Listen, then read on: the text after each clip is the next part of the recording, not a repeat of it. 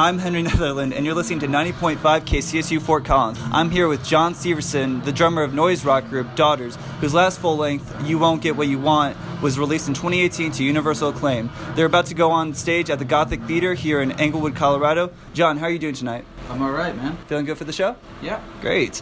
What emotions do you try to evoke with your music? Live, I hope that we uh, excite you enough so you participate because it only works like that. It doesn't really work if we're playing at you. It's just useless to me.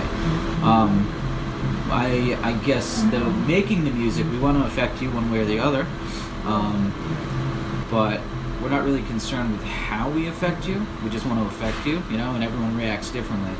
But we, uh, I think the intent is the intent is there's not necessarily a specific plan in mind but we try to be gross and pretty at the same time. Does that make sense? Mm-hmm. It's uh, I don't know, whatever tickles our funny bone gets us going there. And how would you describe your music to someone who typically doesn't gravitate towards darker musical themes? I don't know, man. to be honest with you, I've been asked that a few times. I don't know how to answer that. Like I just. Uh, my aunt Jill asks me, "What do you guys sound like? What kind of band are you?" I mean, I could say like rock and roll, or I could say you know punk rock, and neither of those really describe it. But I guess for somebody that kind of uh, has a little more idea in mind of um, music broken down, I don't know, man. Noise rock seems to be the easiest thing to go with. I just I don't know. How have you personally evolved rhythmically as a drummer? How have I evolved rhythmically? Yeah. Uh, the older I get, um, I guess uh, the more I write, the more practice I'm getting as a drummer, the more I have to use my brain. I refuse to use the same tricks over and over again, so I'm forced to either survive as a drummer that's evolving at all times, or just fail as a drummer and give up altogether. So um, I'm still learning. I'm still that vulnerable kid sitting down at the drum kit that I was when I was uh, 13, trying to figure it out. So I mean, that's it's it's a constant evolution in that term for this band. How do you feel about the openers for your show? They're great. They were handpicked, and we're happy about them. Mm. We're happy they said yes. What musical inspirations uh, did you all carry into the new record?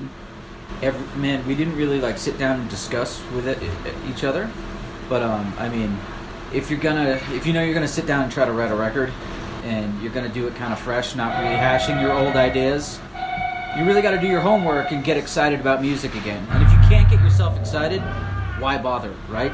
because you're just going to fake it you're going to hear that in the music. Uh, for me, I went back and I, I wanted to discover kind of new drummers that had techniques I'd never really tapped into.